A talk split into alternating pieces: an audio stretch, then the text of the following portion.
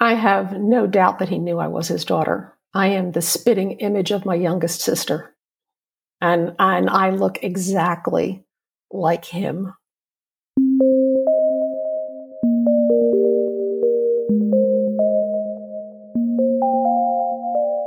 Hello, you are listening to NPE Stories.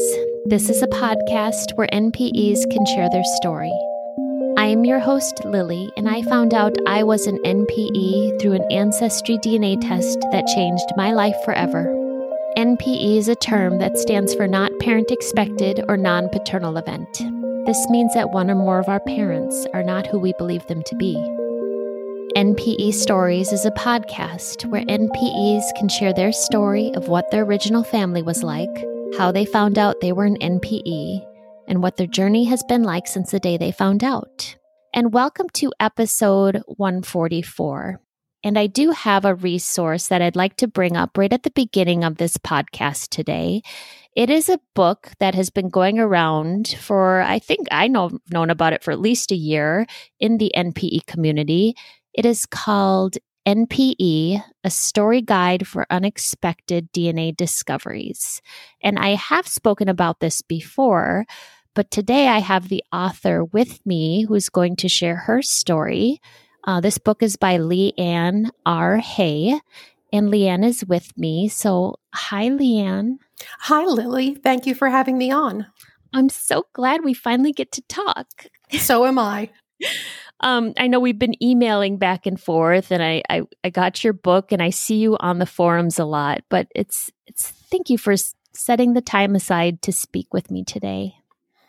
Well, I am um, a supporter of all things uh, NPE oriented, and our community support is so important for each of us to reach out to one another whenever we can. That I am very honored to be here and to be able to talk with you today. Oh, thank you. Okay, I have read your book. Let's talk about your book. When did you write this and why did you write this? Well, my book started out as my journal entries as well as uh, letters that I crafted for my new family that I found through my DNA discovery, as well as other letters that I helped other NPEs write. So I guess I didn't sit down one day and thought, oh, this has happened. I think I'll write a book. Mm-hmm. Um, I am a freelance journalist. And when this occurred to me, I retreated into um, my journaling for support and for clarity and for uh, my own resources. And over five years ago, when I made my discovery, there were very few resources to be found online. And of the few stories that were out there, they were mostly just happy reunification stories, mm-hmm. as opposed to anyone um, being greeted with um, less than pleasant um, contact or being not contacted or responded to at all. So when I made my discovery, I, my story is a little bit different than others in that um, I was an only child and raised as an only child. And the only thing that I had ever wanted my entire life that I hadn't been able to fulfill myself was to have a sibling. And I know that there are lots of folks out there that will say, well, just because you have a sibling doesn't mean that you would get along with them. And I know that's true but I never would have the chance, or at least so I thought. I took a DNA test, like many people do, for fun to find out about some of the nuances in my ethnicities. My mother's family was 100% Sicilian, and my dad, who raised me, was 100% Slovenian. And in Slovenia, before it became that, the, that country by that name, it had been a part of the Austro Hungarian Empire. It had been part of Czechoslovakia. Um, a couple of centuries ago, it had been part of northern Italy. So I was very curious to see the nuances and the small little percentages that might be in my Slovenian ancestry, as well as knowing through history that most of the world's armies marched through the island of Sicily over the course of a couple of thousand years. And I thought it would be interesting to see what I found there.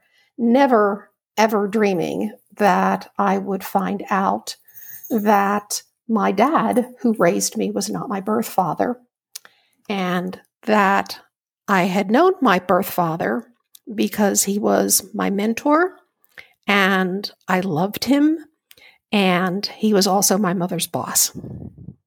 Mm. So it was um, a very um, upsetting on many levels of discovery. Um, my mother had passed away many years ago. My birth father had passed away many years ago. And my dad, my BCF, who raised me, was 93 at the time. And it was, I felt like I was against a brick wall of who am I going to call? Who am I going to contact? How am I going to find out what happened? What's going on here? All of the feelings that all of us have felt. Um, and I wrote a passage in my journal about what happened because I opened up the email actually when I was doing um, some part time work for a nonprofit. And I didn't understand the email about this is, you know, this is your results are in, click on these to view the reports. I didn't really understand what the reports were telling me until I clicked on the part that said uh, to meet your DNA connections or your DNA matches who have allowed contact to be made. And I'd like to share this with you because I've since learned that there are so many NPEs that have a physical as well as emotional and mental uh, response, a trauma, an impact when they learn the information. So, the entry that I placed in my journal about what I was going through at that moment um, was this The staccato thoughts banging in my head came to a dead stop. I saw a man's name I recognized at the top of the list. The oldest son of my mentor from decades ago was listed as my half brother. Then I heard the clattering of my cell phone as it hit the white marble floor. The physical reaction was so unsettling that I lost my balance. A worn velvet covered bench caught my fall. The vast glass ceiling above, pouring in a stream of light, held the puff of dust that bloomed in my wake. Particles danced in silence while my shock dispersed like unseen waves, moving out and then tossed a new reality in and over me. My body felt a moment of hollowness as a metamorphosis reconfigured my life's history. Mm. You're such a good writer, Leanne. Oh, thank you. Hmm. Thank you. And that was your journal entry, but didn't that make that into the book? Didn't I read that? Yes, yes, yeah. it did. It did. And my purpose for bringing it up here is that I want listeners to know that there are a variety of reactions that can happen when you have this news that you are not abnormal, you're not wrong, you're not at fault, there's no shame. If you have a physical response, as I did, then mental, emotional, spiritual, this this is all a part of the journey and I am so sorry that anyone else has to go through this because it is such a challenging time. And I want also people to know that this too shall pass. It mm-hmm. takes it, it takes time, but I want them to have hope.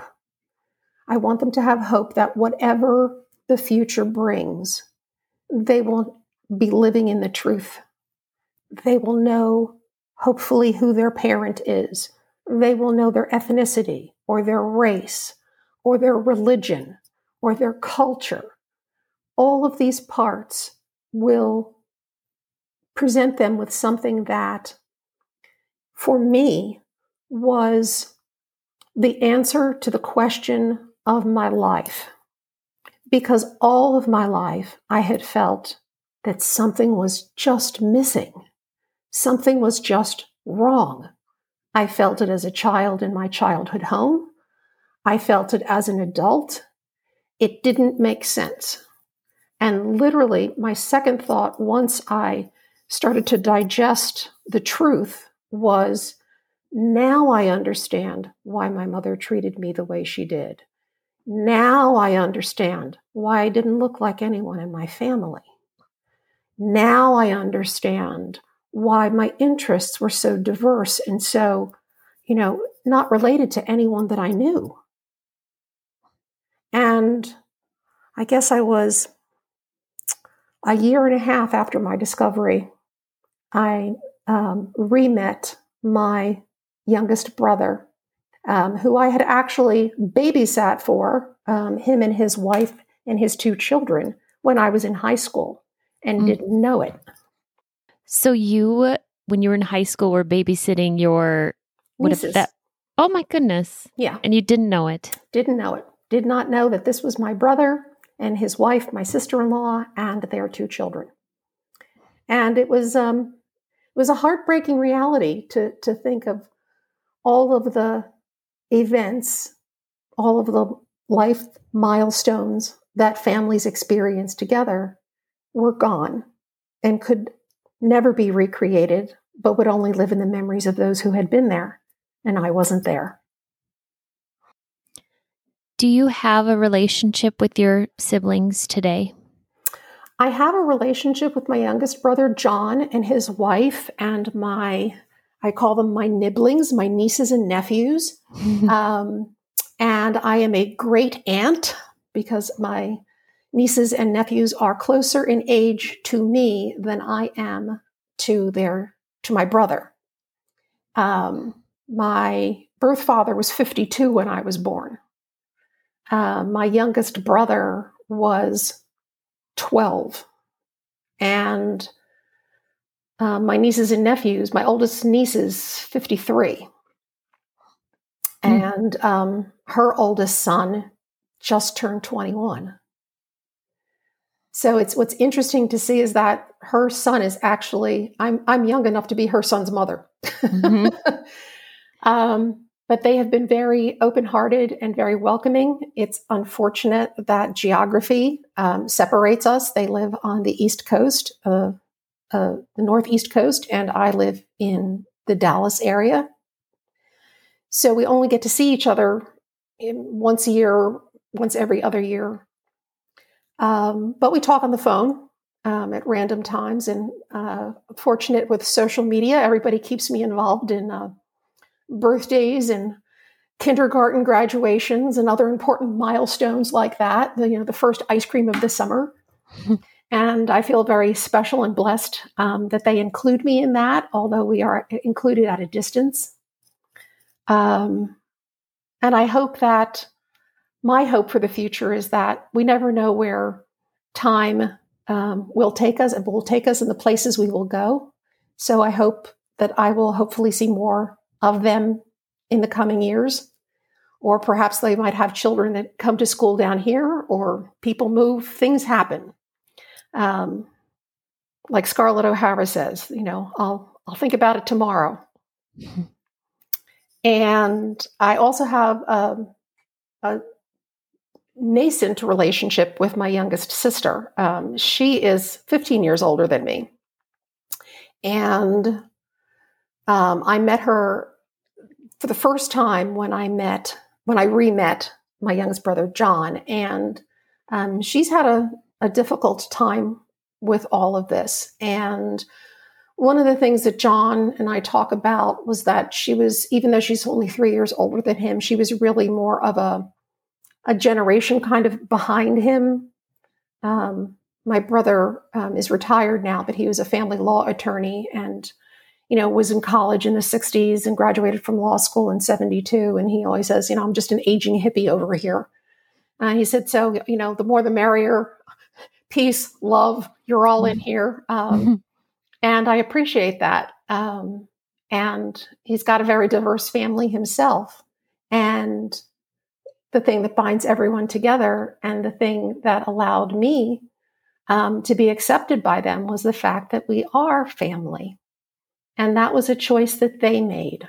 I was assured them when I first made contact that I was interested in my medical history. I was interested in um, my ethnicities, and that I was fortunate in that I was um, married, had a family of my own, had a career, and wanted nothing from them except this basic type of information And they were more than generous with not only sharing that with me, particularly my youngest sister, Jane, um, but my brother and his family, John and Kathy, have been incredibly welcoming and gracious and loving and fun and just what siblings are supposed to be.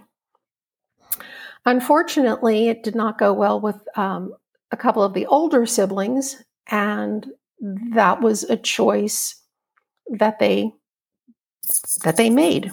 Um, and I don't think anything's going to change now. I mean, one's 92 and one, the other one is 88. And I think that that's probably going to remain the way it is, but that's okay. That's, that's okay. And, um, I kind of feel sad for them because I'm a I'm a fun little sister. and um, I think I bring a lot to the family. as one of my as one of my nephews said, "Oh, you're the cool aunt." and I said, "Thank you. I appreciate that." Oh, that's sweet. It was very sweet. They're really they're my my nieces and my nibblings, the nieces and nephews and great nieces and great nephews are just a really terrific, loving bunch. Um, and they owe that to their to their dad and their mom, um, who look at their family together as not blended or half siblings or you know, whatever. It's your your siblings, you're our children. We're this is our family. Everyone's welcome. The more, mm-hmm. the merrier. You know, if you're divorced, the ex spouses are there. If you have ex partners, whatever, no one's left out, everyone's included. And the minute you walk into their home, you feel that. Mm. That's how they are. That that is their that is their um that is their vibe. And it is a powerful one and one that I wish more people would partake in. Mm-hmm. That being an NPE doesn't mean you have to give up or put aside anything. You can take on and enjoy more of everything. Um, mm-hmm. Um, as I tell my Slovenian cousins, I, I may not be Slovenian, but I still make the best stuffed cabbage rolls out of any of you. and they too have been appreciative because they were able to observe for many years that I, um, after my my birth certificate dad, after my dad passed away, I then told the majority of the family what I had discovered. And they were able to reflect on how I had treated my dad and how I took care of him in his last few years of life, knowing that I was a loving, dutiful, generous, caring daughter who made the choice not to tell him what I had found out because I didn't know whether he knew or not. And I figured if he knew, I would probably be really angry with him. Yeah. Um, and I didn't want to be angry with an old man who had been a good dad. By the same token, if he didn't know, I didn't want to be the one who broke his heart because mm-hmm. I figured, you know, I, I had been down that road myself and didn't um, didn't want to do that to somebody else. So that was the choice that I made. Um, and I also want to share to people out there that are listening that may not be your choice and that's okay too. I am i am not advocating for one way or everyone should do it this way. What i hope is that everyone will consider what the rewards and what the consequences are of what they choose to do because they're the only one that's going to have to live with it. Mm. so it's important you know if you want to go all scorched earth and you know social media stalk and send letters and do drive-bys on people's houses and whatnot, you know, I'm going to stand by you if it doesn't work out. Mm-hmm. I'm going. I want you to know you have my support. My I made my choice. My choice might be different than yours. Neither one of us has made a bad one. We both have to live with the consequences. I'm glad that I can say, five years plus into my discovery, that what I chose to do, I'm still delighted with the choice that I made. I still feel that I made the right choice and I wouldn't change anything. I love that message. And that's something I, I share is there's no one right way to go about this or to whether you choose to not tell your birth certificate father or whether you choose to contact uh, people right away. That's everyone has different personalities. They know their family dynamics best. Um, yes, I'm. Thank you for reminding me of that. That there's no one right way to to to do this once you find out this shocking news. Exactly, exactly. I know that there's a, been a lot of discussion in the different NPE chat boards and Facebook groups about using the quote, honesty is the best policy. Mm. And I wish there was an asterisk after that. Um, I've also seen comments about, you know, if if relationship can't handle the truth, then maybe it needed to be, you know, torn down. And it, that needs to be an asterisk after that too. Hmm. It wasn't worth my father's pain. It wasn't worth breaking the heart of a 93 year old man hmm. if he didn't know. And yeah. I knew how I felt. And I thought, and I knew how I and I knew how I would have reacted. I knew how I was honest enough with myself to say, if he knew and he tells me he knew, it's going to get ugly and I'm really going to hate myself afterwards. So let's not go there. Let's not go there. And yeah. For me, that was the right thing. Others may make other choices. I stand beside you. You have my empathy. And about your biological father. I know you mentioned he was a mentor to you. The fact that he was a mentor to you and that he was in your life, how do you? I don't know how this question will go. Do you think he knew you were his daughter and that's why he was uh, in your life so much? I have no doubt that he knew I was his daughter. I am the spitting image of my youngest sister. And, and I look exactly like him. It is, I finally, when I saw, when, I, when I made the connection, I was just like, how could I not have seen this? How, how could I have not known? And on some level, I do believe I did because he used to spend a lot of time with me. Um, and it was ostensibly because he's taken an interest in you and you have a lot of um, uh, hobbies and interests in common.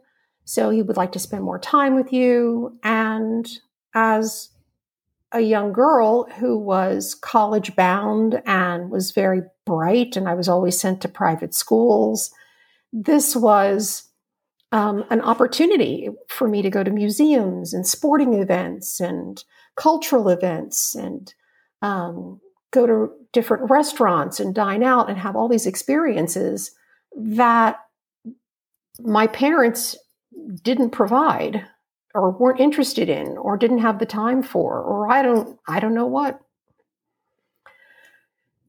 And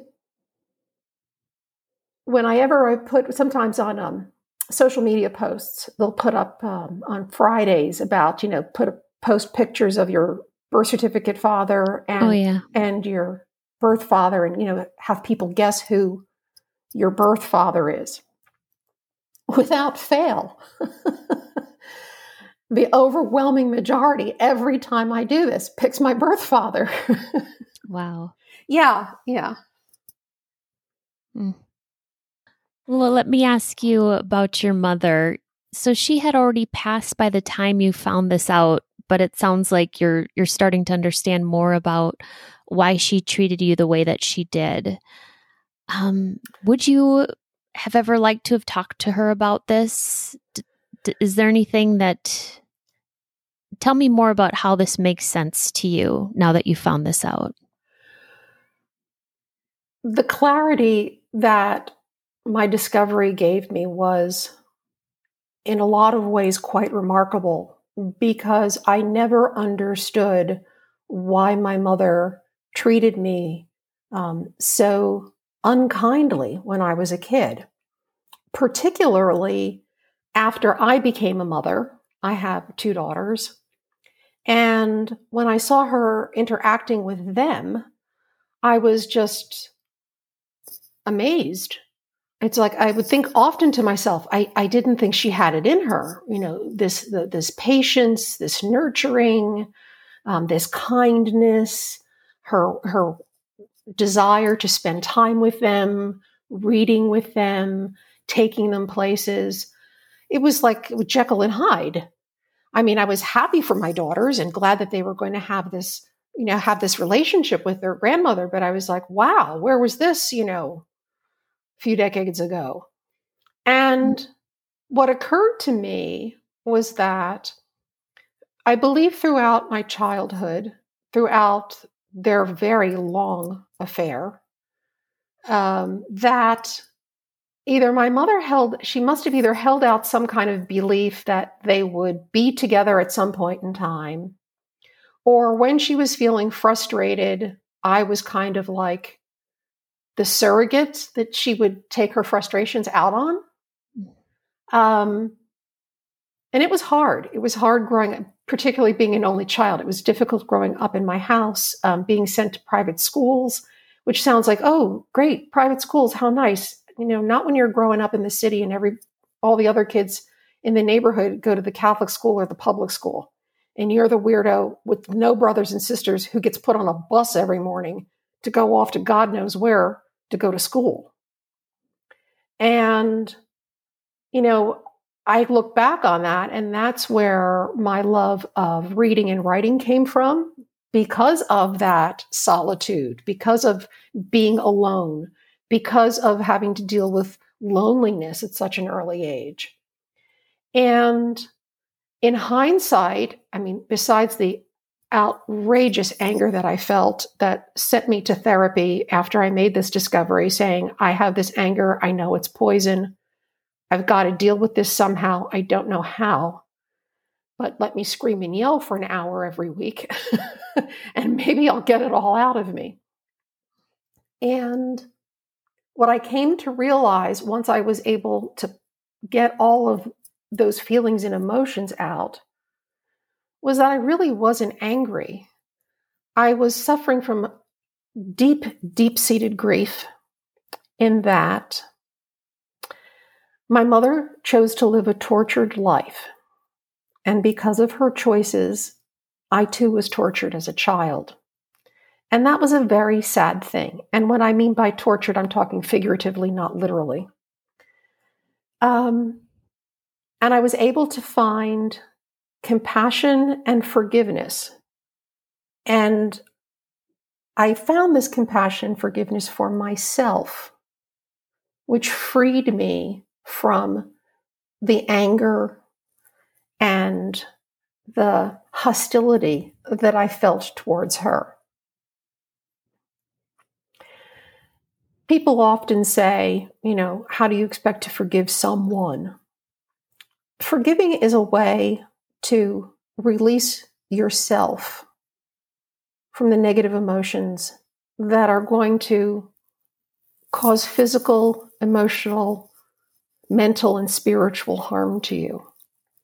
And one of the things that I address in my book is that there are scientific studies, um, some done by the University of Southern California, as well as some done by the Mayo Clinic, that demonstrate that once you forgive someone or let go of an anger or perceived slight and find a way to cope with it and or heal yourself from it physically and mentally you do better. And i think that's an important message that i want to get out to npes i i know how hard it is to forgive i know i mean i sat in my therapist's office and said to her that I was ready to disinter my mother's ashes from a columbarium and throw them in a dumpster. And my therapist said to me, Would that make you feel better? And I sat and thought for a minute and I said to her, Honestly, no. And she said, Okay, what would make you feel better? I said, Well, my mother left me this set of china. It's got, I don't know how many hundreds of pieces that she adored. How about if I throw those off the roof of your building? and she said to me, Well, would that make you feel better? And I thought to myself, hmm, after all is said and done, probably not. and she said, okay, then let's spend some time talking about what will make you feel better. And what we decided and what I came to was that what would make me feel better was letting go of it, letting go of the anger because I couldn't change it. I would never have a big verbal showdown. I would never have the satisfaction of, you know, screaming at her, How could you take away my siblings, the only thing I ever wanted besides children? I just, you know, Elsa in Frozen sings about letting it go. That girl knows what she's singing about.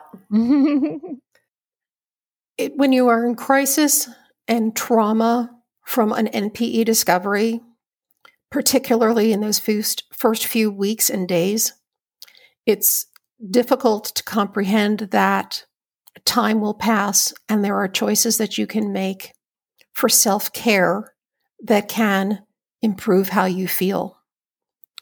And I want NPEs to know that self care can be something as simple as making yourself that kind of fancy tea that you like every night.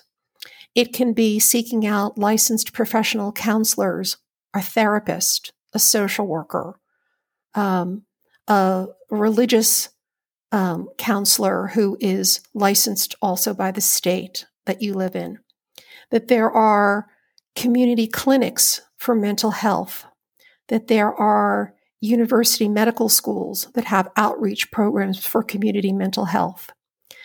Um, there are dozens and dozens of peer to peer support groups online. There are so many ways for you to connect with others so that you know you're not alone. It's not about you, it's about them. And we can get you, the NPE community can, can get behind you and support you through the first few days and weeks and months and to let you know that you're not alone.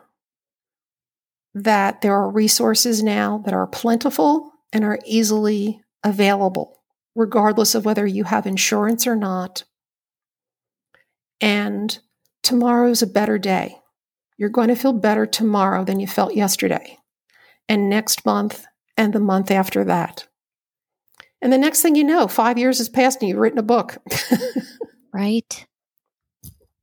That's what the that's exactly what I was thinking of when I when I got this book and you you sound so you know better just healthy just better and i remember when i was in those first few weeks first few months um you know close to a panic attack feeling so bad so alone and being like how can i one day feel like that and that's just a good reminder leanne um that that you will that there are resources and more books and more podcasts all the time that are coming out and more support groups. Um, and now there's even such a thing as a they're starting to create a like a certification process for NPE certified therapists. Hopefully they'll get that up and running. But people listening to this podcast, a lot of times they only have they've only known for, you know, 5 days. Right. And that's why I encourage them to look for specifically, yes, my book, because right now um, I am also um, promoting my book for the benefit of DNA Angels, which is a nonprofit organization that helps find people's birth parents with for no charge. Um, their mission is to make sure that everyone knows who their birth mother and birth father is, and they will hunt and search for as long as need be. And sometimes they find answers within a day, and sometimes it takes them three years. But they are an incredibly talented and gifted group of volunteers who take on this mission to help everyone find their identity, to help them find their connection to who and where they belong, and to provide them with support afterwards and suggestions about how to contact family members. Um, a portion of my commissions and royalties throughout the month of November will go directly to DNA Angels, as well as if you purchase uh, my book on DNAangels.org website, there is a link there to Amazon, and Amazon will also give DNA Angels an additional donation um, if the book is purchased through that link. Mm. I want to put good in the world with this book.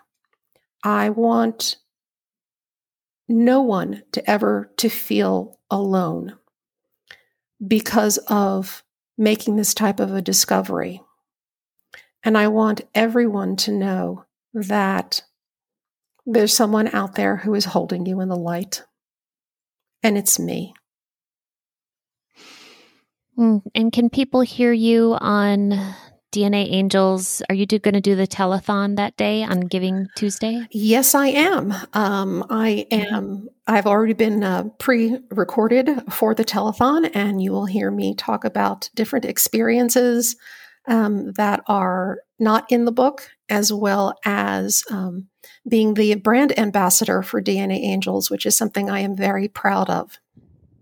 Oh, thank you for collaborating with them on this. I, I always talk about them, but uh, so many people have benefited from their services. They're free services, which mm-hmm. is unbelievable. So thank you for also for giving s- some proceeds to them as well in November. I think it's important uh, for my work in this community to be supportive of this community in a circular sort of fashion in that when there was nothing out there for me, the little that was out there was very, very important. Now there's more out there, and my book is one of those things that we can also use to provide more to help others. DNA Angels didn't exist when I made my discovery five years ago, and now they already have over over 3,500 solved cases for their clients which is remarkable. So if a little, if, if, if each of us in everything that we do can give a little bit back to, you know, the next NPE that comes along, and we know that there will be a next NPE, especially this time of year when the DNA companies are doing all of their massive Christmas advertising and talking about what fun it is to take a DNA test. Um, the reality is that about 10% of everyone who takes a consumer DNA test will find out that either they are an NPE, they have an NPE half sibling, or their parent or grandparent has an NPE. Pretty staggering. Unbelievable.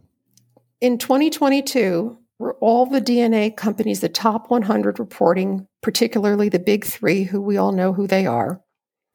There have been over 45 million DNA tests that have been purchased and have been um, registered and taken. 10% of 45 million is 4.5 million people. 4.5 million people is more than the population of the city of Los Angeles. Mm. That's how many NPEs there are right now. Gosh, goosebumps. Mm-hmm. You know, earlier you were speaking and you'd mentioned that um, your mother and your birth father had a very long affair. Or I wrote that down anyway in my notes when I was listening to you. What makes you think they had a long affair? Well, my mother and birth father, my, my birth father was the senior partner of a law firm, and my mother was his private secretary slash paralegal.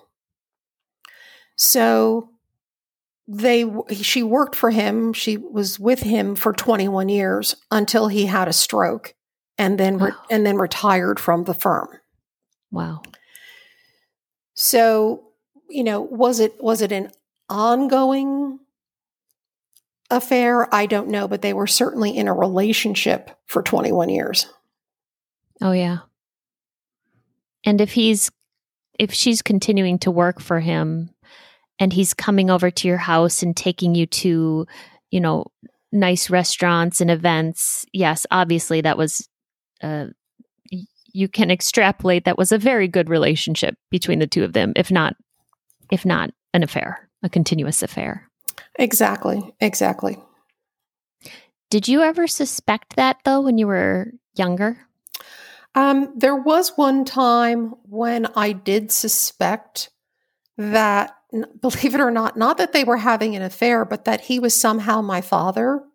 Um, he had um, offered to take me out uh, to celebrate after I got my driver's license. And uh, to take me out to dinner and go and see the fall leaves. And I remember after I hung up from that conversation with my mom, I had called her when I, my, my dad had taken me to the state police barracks where driver's license tests were given in Pennsylvania, where I grew up.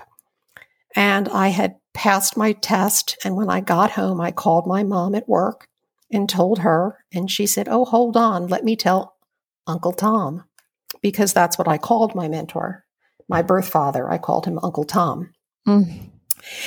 And she got back on the phone and said, Uncle Tom would like to take you out to dinner tonight to celebrate. Would you like to do that? And I said to her, Does he spend this much time with his own kids? Mm-hmm. and without missing a beat, my mother said, Well, she's, he's not that crazy about most of his kids except for John. Um, and he, you know, you and he share a lot of interest together. And I said, as normal teenagers do, going on to the next topic in a split second, okay, that sounds great. You know, yeah, sure, we'll go. That sounds great. Terrific. And when I got off the phone, I thought to myself, is he my father? And then I thought, oh, that's ridiculous. And mm-hmm. never thought about it again until, gosh, that memory cropped up about a year and a half, two years after my discovery. And snippets of conversation like that would come to me and have come to me, you know, as recently as last year of things that are like, oh, okay, now I know what that meant. Oh, okay, I now I understand. Oh yeah, putting the pieces together. Mm-hmm. It's yep. Oh. I mean, yeah, that's a that's quite telling if your mother's boss wants to take you out to celebrate the night you get your driver's license. right. And and and why did my dad never question it. I never mm-hmm. once heard my dad say, you know, why is my 16 year old daughter going out with your boss? Yeah. so, you know, did dad know? Didn't dad know? I don't know. You know, I hold everybody equally responsible for those that knew and for those that didn't. I think to myself, why didn't you? Uh, but it's all in the it's it's past. It's past, and I am fortunately at peace with it. You know, I mm. can think back on certain times or when you're, you know, when you're recalling a story to friends or even talking on podcasts, there are certain emotions that come up that are still very real. And I think that that may also be something that people aren't familiar with. It's like, oh, well, if you still feel, feel angry about this, you you know, you haven't forgiven them. It's like, well, I don't think that's necessarily true. I think when you have a strong memory, you go back to that time and you think of what you felt and what you saw and what you smelled and all of your senses were and it recreates mm. the memory and then if you have forgiven you you know put it back in the box and put it aside and those feelings because you have forgiven them they, they don't hold the power over you and your life and don't live rent free in your head anymore I know you're in peace today. I guess that would be the acceptance part of the five stages of grief. But I found that really helpful when I was reading your book and when other people have mentioned this in the NPE community as well. Um, I might be getting the name wrong, but you wrote about is it Elisabeth Kubler Ross's yes uh, the the five stages of grief and how mm-hmm.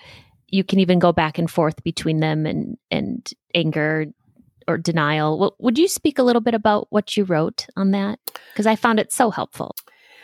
Um, Dr. Elizabeth Kubler Ross wrote a book titled On Death and Dying, and it was published in 1969. So it's over 50 years old. And her research recorded observations of people who were terminally ill. And what she observed was that these people kind of um, experienced the same stages in a similar progressive order. There was denial, anger, bargaining, depression, and acceptance. And I guess what some people don't understand is that grief means profound sorrow.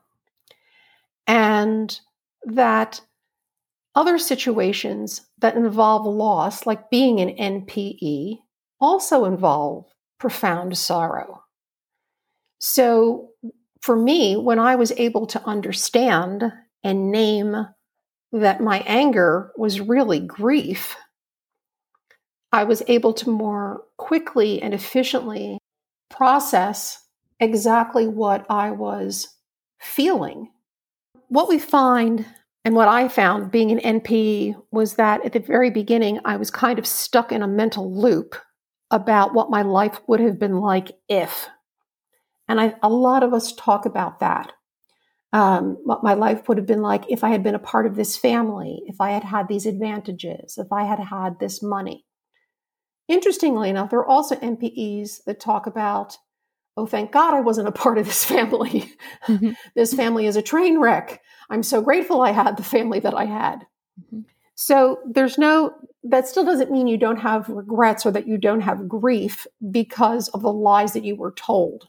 Because there are so many things that are that connect us, whether we are raised with a family or not, and that is our biology, our genetics, our medical history, uh, the way we look, um, things that we have affinities for, what our hobbies are, what our interests are, what our jobs are.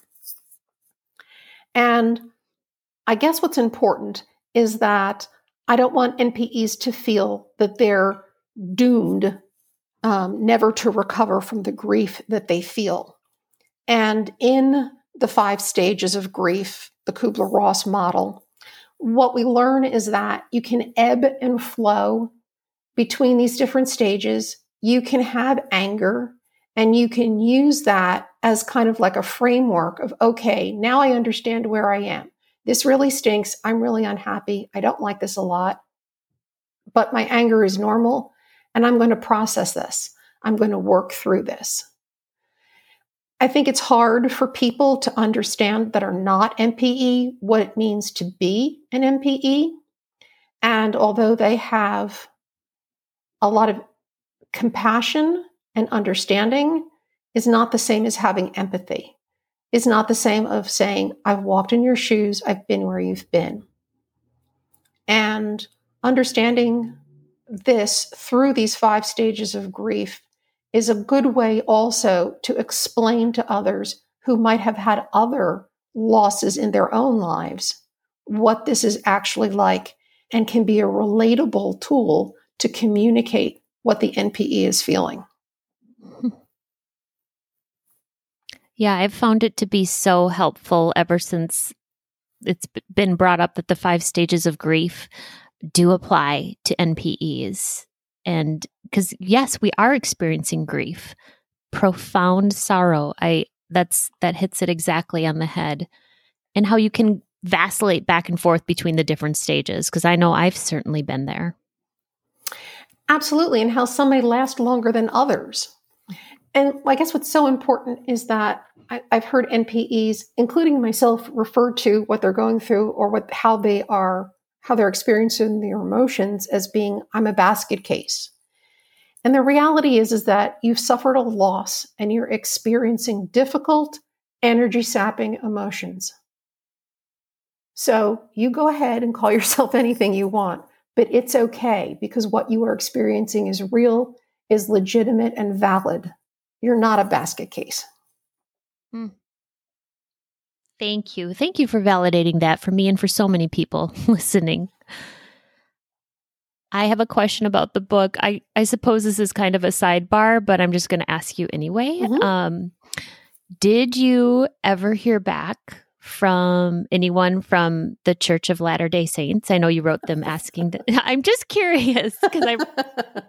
Funny you should mention that. Uh, as a matter of mm-hmm. fact, no, I'm still waiting for my reply uh, from the from the news and media office. And if there is anyone out there um, listening to this podcast who is from the Church of Latter Day Saints uh, media office, the newsroom in Salt Lake City, Utah, who I emailed several times and called, I am still waiting to have um, an answer on why an NPE can't get into heaven.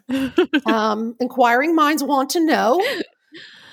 Uh, and they wrote you back and they said, We will be in contact with you shortly. But right. Ne- uh, okay, got it. Short. I think the, the clock is still running. We're around, uh, I don't know, pushing two years now. Wow. Wow. Oh, and and uh, also, just personally, I'd love to know: Are you going to be at the what's it called? Um, the Untangling Our Roots Summit. I am. I oh, am. Good. There is going to be an authors panel, and I am going to be on that panel um, talking about lots of things. But also, I want other NPEs to know that it's important for them to, if they want to make their story public, um, resources that they can go to and how to share this story and what's important um, for them to put in a story, as well as any questions that they ha- might have about follow ups on things that are going on in my book. Um, recently, if you had uh, an ebook, you would have gotten an update because I have now added an index, uh, excuse me, yeah, an index to the back of the book um, to make it more user friendly, particularly in academic situations. Um, a lot of people have passed my book on to their therapists because, as you mentioned, we are just now in our community um, fostering continuing education for people in the mental health fields, as well as I am working very diligently on trying to get the curriculum placed in undergraduate psychology and biology classes um, for students to understand that this is another aspect that can impact not only health, but the mental well being of their future patients. Oh, wow. Oh, exciting. Well, thank you for working on that. And uh, what day are you going to be on the panel at the summit, the Friday or the Saturday? Saturday, Saturday morning. I think it's at 10 o'clock. Good. I'm going to, okay, I'm going to attend because Friday's my busy day. So Saturday I can go to the to other people's um, speaking engagements. And I, and I will be doing the reverse. I will be visiting everyone on, on Fridays. I will also be uh, participating at the booth that DNA Angels is having. And if you have a copy of my book and would like to get it signed, I would be happy to sign it for you there or sign a book plate for you to add in at a future time. Oh, good. Well, I have a signed copy, but who knows? Maybe I'll bring it with and have you add a little bit more to it now. And now, if people want to get in touch with you, or if they would like your book, where where can we direct them? Where they sh- where should they go from here? Uh, you can go to Amazon to purchase my book, um, and that is whether, regardless of whether you are in the United States, Canada, Australia, or the UK. Um, it is also available on Google Play, Apple, and Rakuten Kobo um, you can also go to the DNAangels.org page, and on their homepage, it is there for sale, and a portion of the proceeds will go to DNAangels.org to help other NPEs find their birth parents. Um, you can go to your local bookstore and request it because uh, Ingram Booksellers does uh, sell my book to bookstores, so anyone can go and request a copy of it if you are not purchasing books online. Um, and it is also available in ebook as well as paperback. And now, how about getting in touch with you? Do you have a website or, or Twitter you'd like to share? I do. Uh, my website is www.leannerhay.com, and my Twitter handle is at Leanne RH. And I do respond to everybody who writes to me because I really appreciate that you would take time out of your life to put words to virtual paper and send them to me. oh, Leanne, I have thoroughly enjoyed this today. Thank you so much for coming on and, and sharing your story and, and your book with us. I appreciate you so much. Lily, I appreciate you having me so much and being able to share my story with you and other listeners out there um, is just a real gift um, that will keep on giving because as we know once you put it out on those airwaves and the internet uh, the things get around. And I hope that someone, whoever is listening, whenever they are listening, will know that um, Lily and Leanne are here to support them, to stand by them, and care about them. These stories are here for us to identify with. If you are an NPE and would like to share your story, email npestories at gmail.com. You do not have to give any identifying information. If you are an NPE and would like to share your story, I'd like to hear from you. Subscribe to this podcast to hear more. Come heal with us.